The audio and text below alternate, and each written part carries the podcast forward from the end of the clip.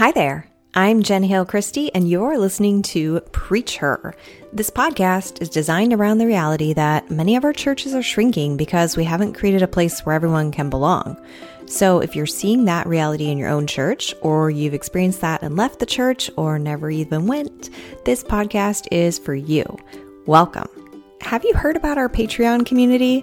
It is an awesome way to join me and others in this good work, whether you want to support women preachers and make sure that this work continues, or if you want to actually partner with me and have direct input, like you want to have a 30 minute phone call with me every month, or you want to join the sermon prep team, or you want to come and visit my family um, in Portland and help produce an episode. There are opportunities for you to engage at whatever level feels good for you, and everyone who's in the community gets access to our monthly letter um, delivered to your inbox at the end of every month. So click the link in the show notes and let me know what you think. We are in season three, which means we are making our way through the book of Acts. I like to call it the Acts of the Holy Spirit.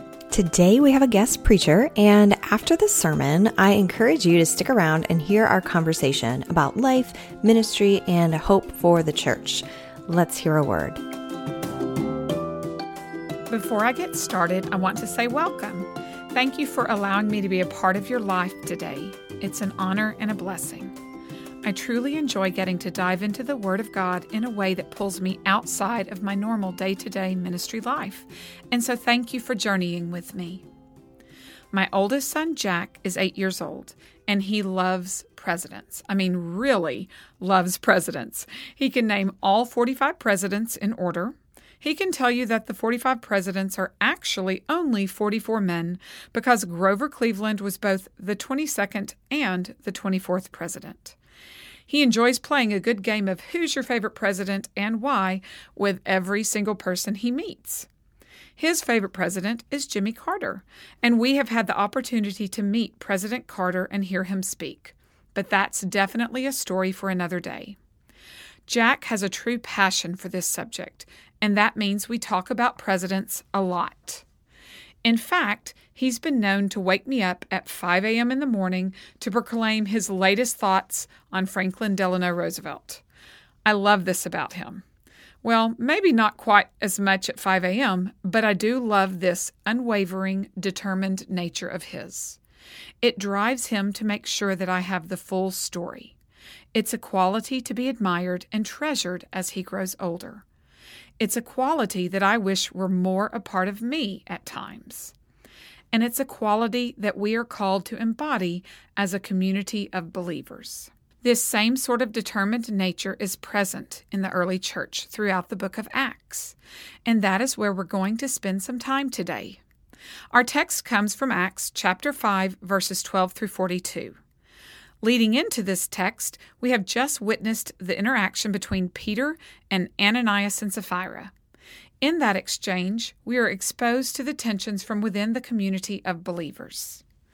But then, in our text for today, Luke offers insight into the issues of conflict from outside of the community. As we can see, the church in its early days is subject to great persecution and judgment. The Jewish leaders are filled with jealousy and arrest Peter and the apostles. Again, for simply proclaiming the message of Christ. Those in power are losing control as they are seeing the message of Christ impact more lives, and so they respond. They respond in the only way they know how, by attempting to stifle the work that the apostles are doing. This is a recurring theme throughout the book of Acts, but what is also a recurring theme and the subject of my talk today is how the apostles react to this. Yes, there is judgment and persecution, but even amidst the greatest of trials, there emerges a clear example of what it looks like to proclaim the message of Christ, no matter what. Our first hint at what this might look like comes in verse 19.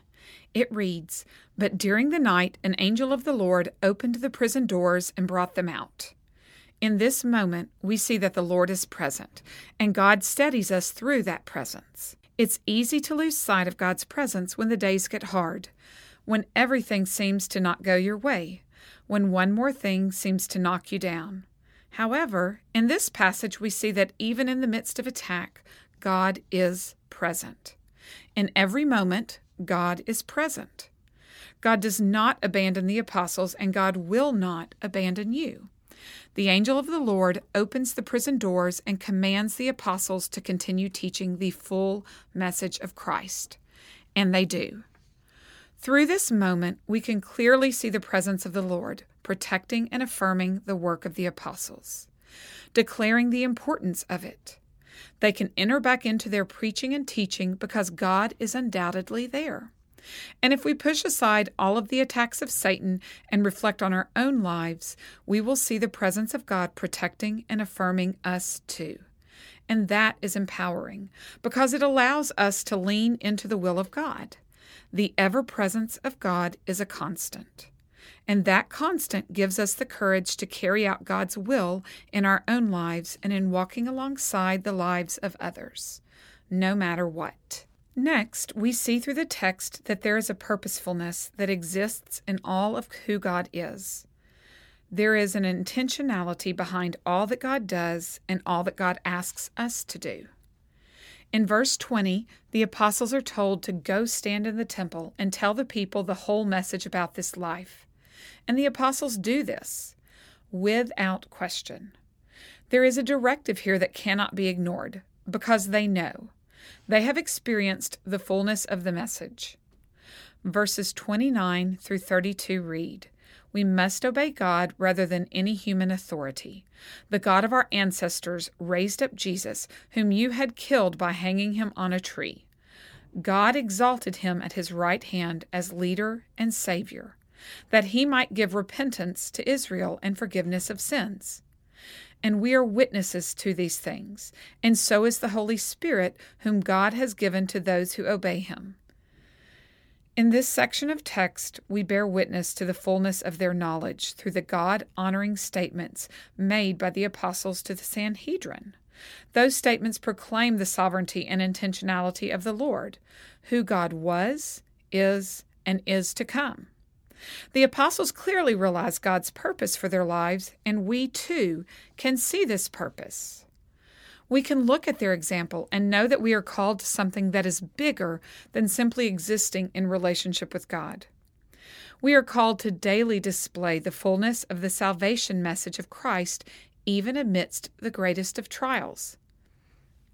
But I wonder, how often do we ignore or question the path that God has laid out for us? How often do we try to make God's will align with our own? How often does the road seem too difficult to travel and we allow excuses to direct us?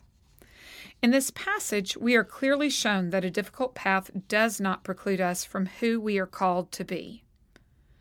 The apostles are arrested and then go right back to their purpose. The apostles will be later beaten and will go right back to their purpose we can look at their example and use that as guidance in our own lives. We must lean into the purposeful nature of God and allow that same deliberateness to guide us as well, no matter what. Third, we discern the ever present power of God. We see it before this interaction ever takes place.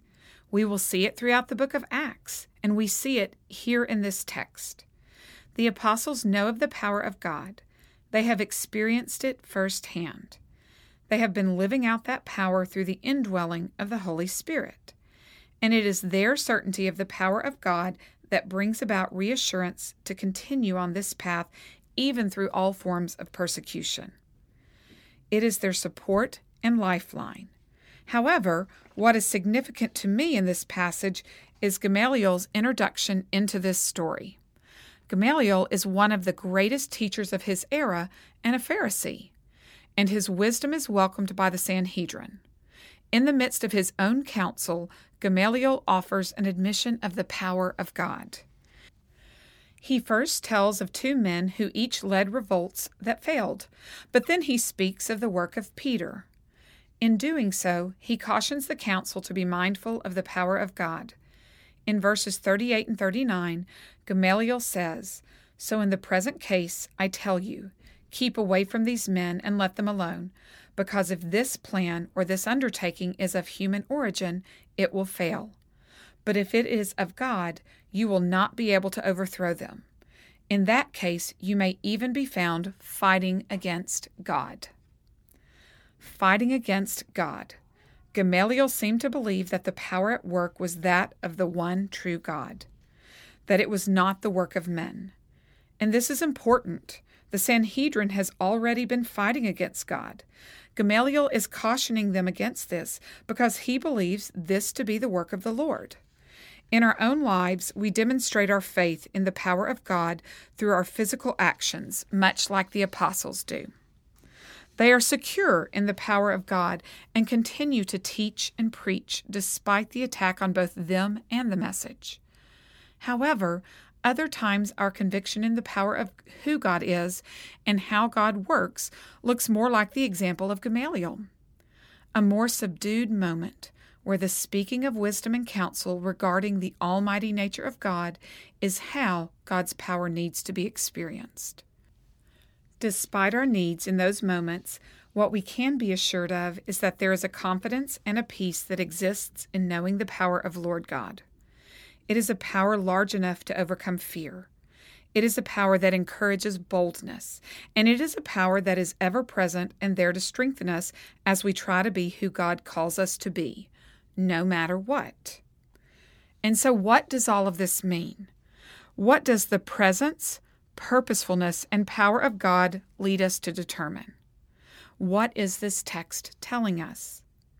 That answer can be found in verse 42, the final statement of the passage. The final directive offered in this particular exchange, where the merging of God's presence, purposefulness, and power clearly affirms perseverance affirms an unyielding nature by which we are called to lean into proclaiming the message of Christ. Verse 42 states, And every day in the temple and at home they did not cease to teach and proclaim Jesus as Messiah. Let's unpack this verse briefly. Every day, not just some of the time, not just when they feel like it. In the temple, the very center of Jewish faith, an important part of their lives formally. And at home, the heart of their informal lives, teaching and proclaiming, spreading the fullness of the message of Christ. They did not cease. Nothing stopped them. They are a no matter what kind of group. So I ask again what does this mean for us? What does this sort of perseverance look like? First of all, it means we find confidence in knowing that the presence of God is constant and unwavering. And we recognize the courage that arises from this certainty. And we also allow space for that courage to impact our actions. We don't shrink back, we persevere. Secondly, in acknowledging the purposeful nature of God, we seek to emulate that same intentionality in all we do. We pursue the kingdom in a way that represents God's will and not our own. And we do not allow the obstacles that will be placed in front of us to move us off of God's purpose in our lives. We persevere. And lastly, we trust in the power of God. We find peace in that power, comfort, strength, guidance, and boldness, because the power of God is unmatchable and it can overcome all. And through this power, we can fully realize what it means to be who God calls us to be. We persevere. And we do it all in the name of the Lord, as the apostles did, to proclaim the fullness of the message of Christ, no matter what. Hello, Jennifer Schroeder, and welcome to the Preach Her Podcast. Thank you. I'm so glad to be here. Yeah, thank you for being here. Thank you for your sermon. Um, will you start off by telling us a little bit about where you are and what you are up to these days? So, I am at North Atlanta Church of Christ. I am the children's minister here, um, but I have been in the world of ministry now full time for uh, just over 15 years and have been a children's minister. Um, my husband and I um, moved here about four and a half years ago with our four kids and uh, love the work we're getting to do here. Is he on staff as well?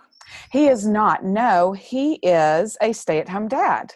So he gets to, yeah, he gets to really enjoy that role of um, of being that primary caregiver, and uh, so it makes it really unique for both them and for our family as a whole to explore what that looks like. Totally. I don't I don't know if you knew this, but when we moved up here um, to Portland 5 years ago, it was for me to work for a church full time and my husband was the full-time stay-at-home dad with our four kids. Oh no, I didn't realize yeah, that. That's yeah. interesting. And we have the same name. How about that? Too awesome.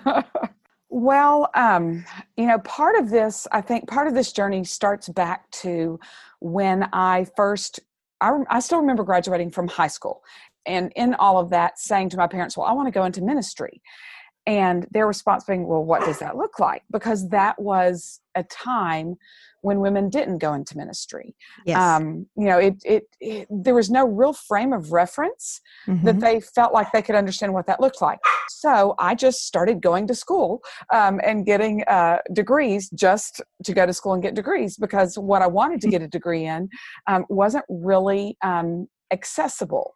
So I um, went to school and I got a bachelor's, a master's, and a doctorate in music. Um, I was a okay. classically trained musician. And um, then from there, when I came home to write my dissertation, came back to Texas to write my dissertation, I was uh, in school in Michigan. I began working um, with some children's ministers at the congregation I was attending. Uh, we had two full time children's ministers there. And it was kind of that moment that I, it was that aha moment, the, this is what this can look like you know um, wow. um, this is um, this this opportunity to walk alongside children and to walk alongside their families um, and and minister with them was kind of this eye-opening moment of that's what i've been searching for. You know i never could actually i could never actually verbalize it in a way that was really i think understandable um, to those around me who maybe had not seen it. And and so when i was finally able to be a part of something like that and recognize um, just the inherent spiritual value that a child brings into this bigger message of god's kingdom um, i knew that's that's the direction i wanted to head. So i began working part-time with them um, kind of in an intern capacity. From there moved into full-time ministry um, and then went back to school and got a family studies degree, a master's in family studies, so that I felt like I had that component um, mm-hmm. a little a little uh, fuller in um, in understanding. Um, and, and then just over the last few years, have wanted to make sure I am doing the best possible job I can of equipping our kids and our families for what the fullness of God God's kingdom looks like. That's awesome. Well, it's fun. You know, I've I've gotten to teach um, the last two Januaries. I've gotten to teach a short course out at ACU um, in children's and family ministry, and it's it's really life giving to be able to not just do this with the families and the church here, but to then talk with students about this and brainstorm what it could look like, and not be limited by what I currently see in action, but take um, their suggestions and thoughts and ideas and, and experiences and create a broader a broader understanding of what ministry can look like.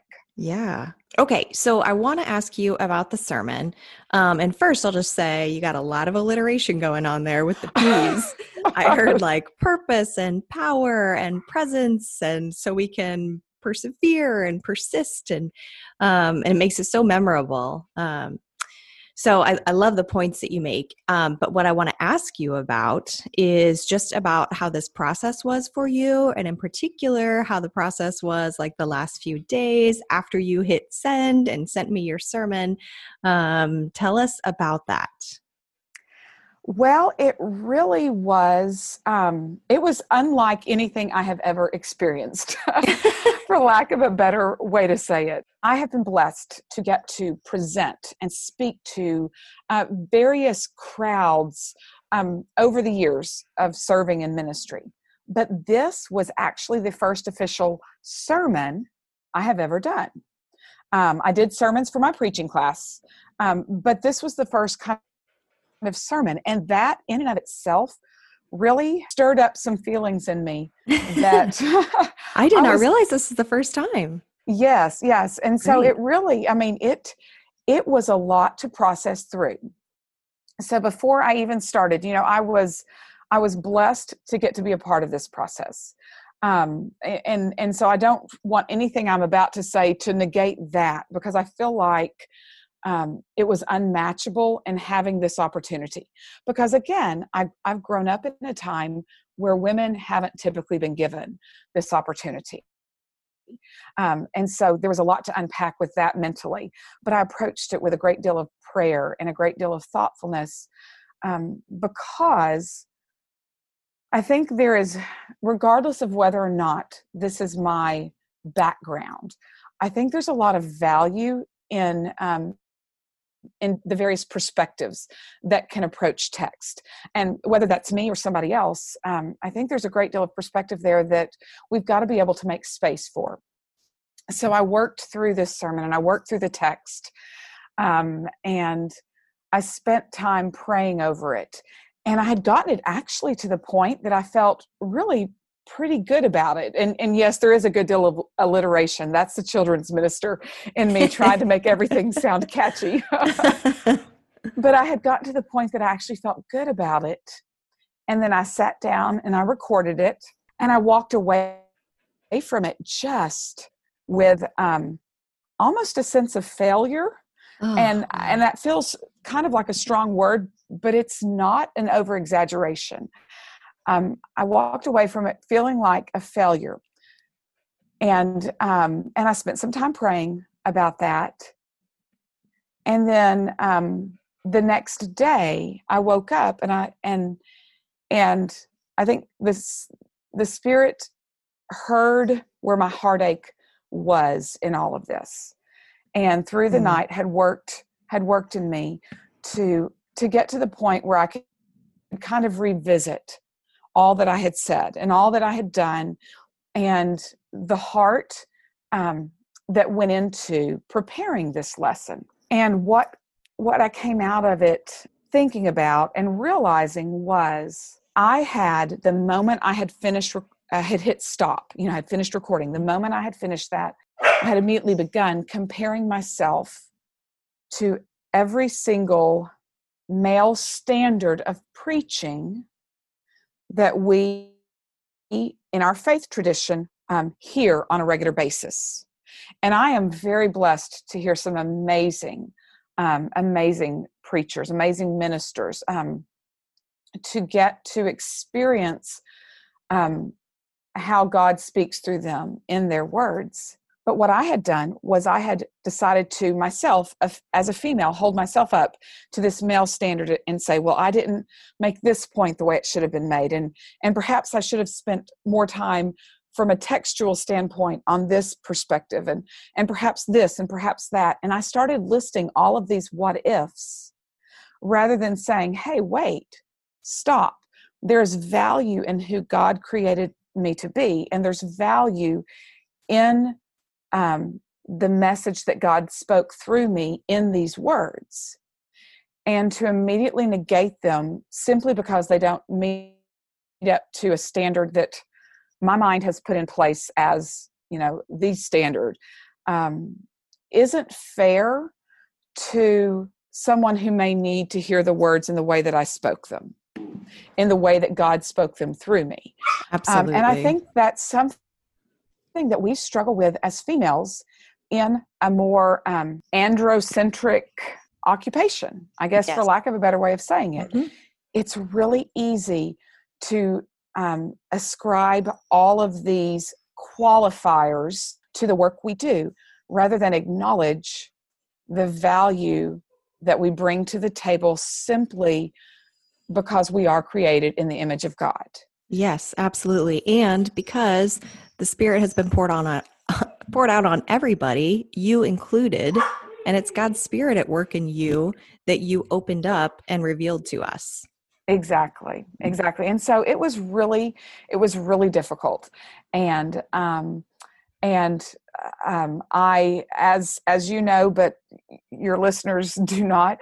I had sent you a quick email after I submitted it, saying, "Oh my goodness, this is awful," and then the next morning said, "Okay, here's how I'm feeling." And you know, I think it's important that we acknowledge the work of the Spirit within each and every one of us, and yes. don't devalue that work simply because it feels new or it feels different or it's what we're not necessarily used to.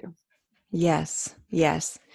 Well, I, I, it doesn't escape my notice that your sermon is, you know, about God being ever present with us, about God's power working in us, and about God having a purpose, um, and about our our commitment to all of that, our commitment to keeping in step with God's purpose and being comforted and filled with God's power, finding a sense of peace in all that, um, and and staying the course no matter what. And then here you here you were doing those very things and felt such strong opposition, such resistance to that. I don't think any of that is a coincidence. I really do think um, as you are stepping more fully into what God is calling you to do, there is um, there is a strong resistance that you are met with. Right, right, and I think I think this sermon was probably not probably it definitely was just as much for me as I think it was for others. Mm-hmm. Um, I think it it may have even touched me more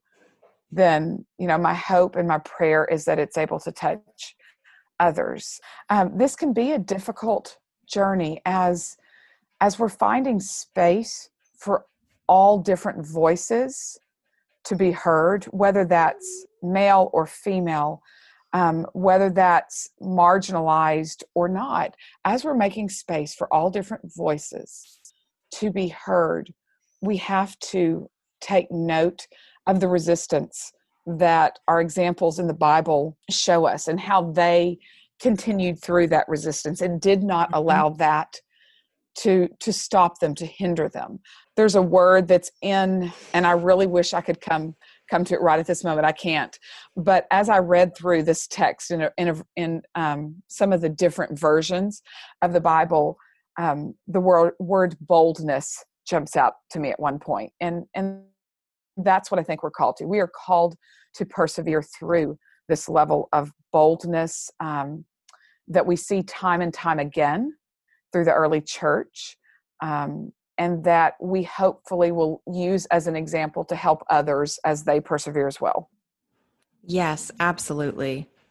And I was just going to affirm what you were saying as well about um, the sermon. You know, feeling I, I feel every every sermon I have preached I have felt like it was more for me than anyone else who might hear it. And I think there's this interesting thing that happens so often too. As soon as the sermon is performed, um, right after that, there is this huge sense of um, doubt or shame or guilt or like I don't know, there's like an acknowledgement. Maybe this is just me, but like, oh man, like how I'm not living up to this. Um, or who am I to speak this? And I think that's all, you know, kind of these um, forces of evil that are at work in the world. Oh, I agree completely. So I honor you for staying the course and Thank for um, and for you know allowing um, allowing this sermon to be put out there and for for you know sitting down with me to talk about it um, some more and for really sharing openly about the process and and about um, how everything unfolded after after the sermon. So thank you so much. Well thank you. And thank you for um, for making this space for all of these voices to be heard to be present um, for all of these different life experiences and perspectives to be able to speak into the word of god in a way that honors who who they were created to be. Um, it has been i have truly enjoyed getting to listen to each and every one of your podcasts um, each and every one of the sermons you have either personally placed out there or had another person uh, speak into because um, there is such tremendous value in each of these lessons well, thank you so much. It really is. I mean, it's a gift. It is a joy um, to me to be able to do this, um, to participate in such good work. And um, I really do feel like it is. I mean, it was just a crazy idea um, a while back. And um, God is really showing up um, and showing what a desire there is for this. and I really think it could help change the future of our churches. Amen. And sometimes the craziest ideas are the best ones. So thank you for leaning into that. Well, thank you. And um, I know we're out of time, but I just want to um, pray blessings over you that it will, that God will continue to open doors um, for you to teach and mentor and lead others um, in in children's and family ministry and wherever else your path may lead. Well, thank you. I appreciate that greatly. You bet. We'll talk again soon. If today you find yourself on the outside, without a seat at the table or a voice in the conversation, may you lean into the truth that you're always welcome in God's community. If you are one who wears the name minister, pastor, elder, shepherd, or are otherwise known as a faith leader, may you extend God's yes to those you might have said no to in the past. May you be emboldened and encouraged to honor the space that God has already created for all. Let's build bigger tables together. If something in you was stirred today, reach out. Hearing from you really does help to shape the future of this podcast. You'll have the greatest impact and opportunities for engagement by joining our Patreon community by clicking that Become a Patron button on our page, patreon.com slash Jen Hale Christie. And I would love for you to connect with me on Instagram or LinkedIn or Facebook at Jen Hale Christie. Lastly, you would really help others to connect with this work if you would subscribe and rate and review us on iTunes. That's our show for today. Thank you so much for listening, and I will catch you next time.